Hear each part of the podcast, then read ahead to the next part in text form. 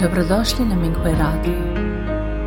Minghui Radio donosi podcaste u vezi s progledom Falun Gonga u Kini, kao i uvide iskustva praktikanata tijekom njihove kultivacije.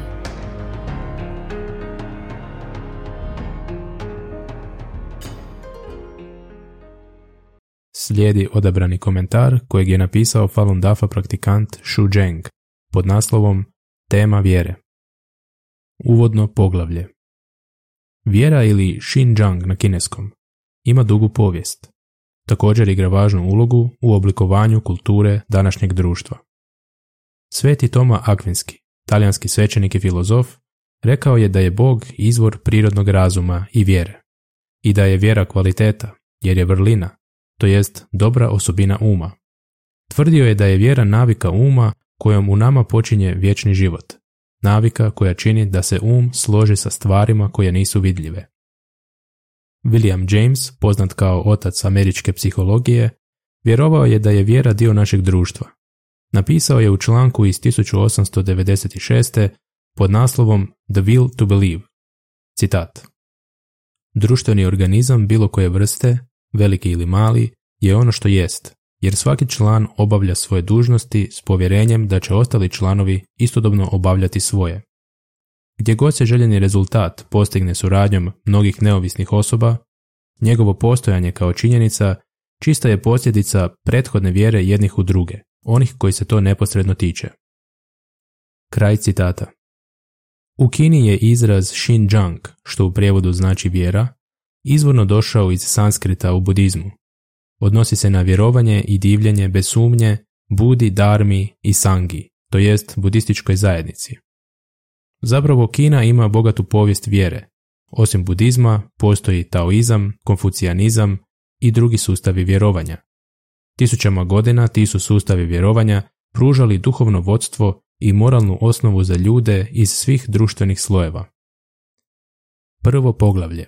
Raskrižje kultura. Tko smo mi? Vječno je pitanje o kojem razmišlja čovečanstvo. Platon je primijetio da je čovjekova duša besmrtna i neprolazna. Citat.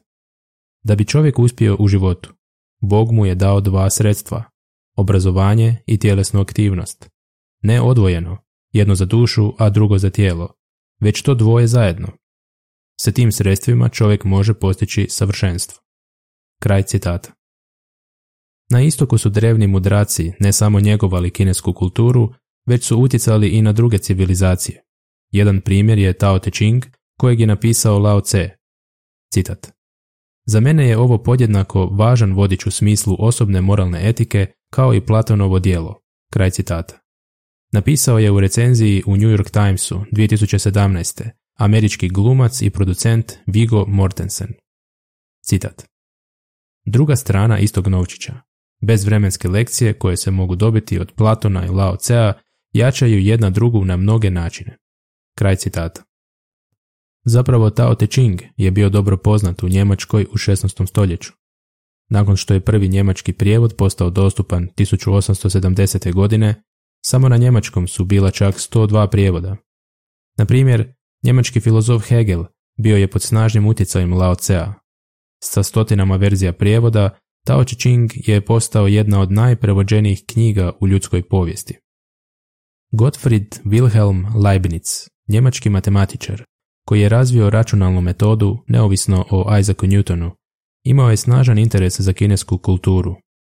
Kada je vidio latinski prijevod Hetu, karta žute rijeke, i Luošu, legenda rijeke Luo, bio je zadivljen i uzviknuo je da je to duboka misterija univerzuma.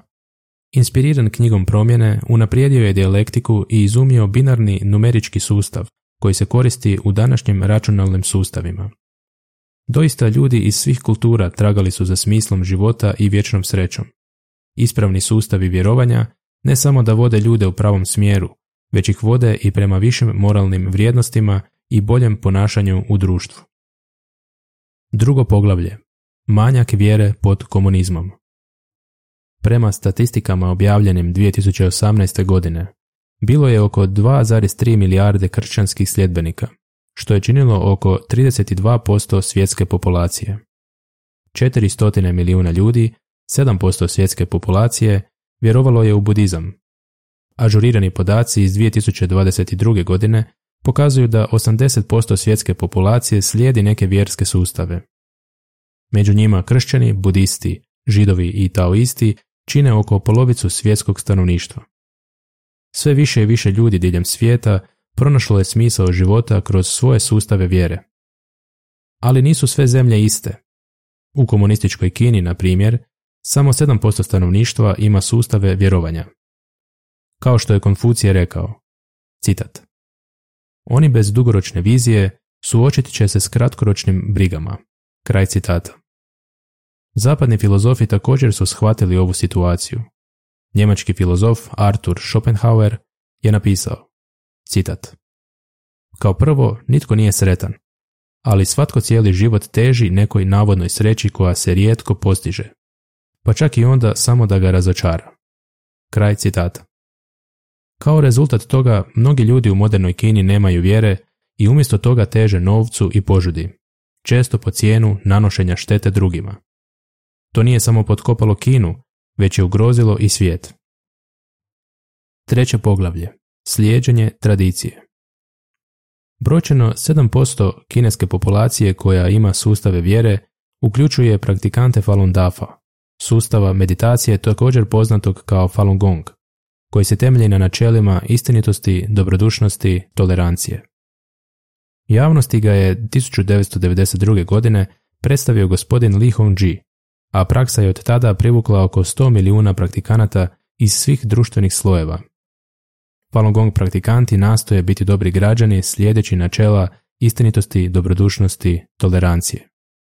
Čak i nakon što je komunistička partija Kine pokrenula nacionalnu kampanju protiv Falun Gonga zbog njegove popularnosti, praktikanti su ostali mirni i odlučni u svojoj ispravnoj vjeri. Jedan od članaka u ovogodišnjoj seriji proslava svjetskog Falun Dafa dana. Opisuje kako je Falun Dafa promijenio buntovnu djevojku i goropadnu ženu u nekoga tko je uvijek obziran prema drugima. Budući da je bila suosjećajna prema svima, uključujući članove obitelji, suradnike na poslu i susjede, ljudi oko nje bili su duboko dirnuti promjenama koje su vidjeli na njoj. Njezin nečak je rekao njezinom mužu. Ponosan sam na svoju tetu kao Falun Gong praktikanticu. Ona se dobro ponaša prema svima, Falun Gong praktikanti su najbolji. Vjera je ta koja nas čini živima, rekao je Antoine Augustin Cournot, francuski filozof, matematičar i ekonomist, koji je vjerovao da naša znatiželja od nadnaravnom i čudesnom daje život. To jest, mi zapravo želimo živjeti. To objašnjava zašto su Falun Gong praktikanti odlučni u svojoj vjeri unatoč 23 godine brutalnog progona od strane KPK. Na kraju krajeva, Našem svijetu su potrebni istinitost, dobrodušnost i tolerancija. Dobrodošli na Minghui Radio. Minghui Radio donosi podcaste u vezi s progledom Falun Gonga u Kini, kao i uvide iskustva praktikanata tijekom njihove kultivacije.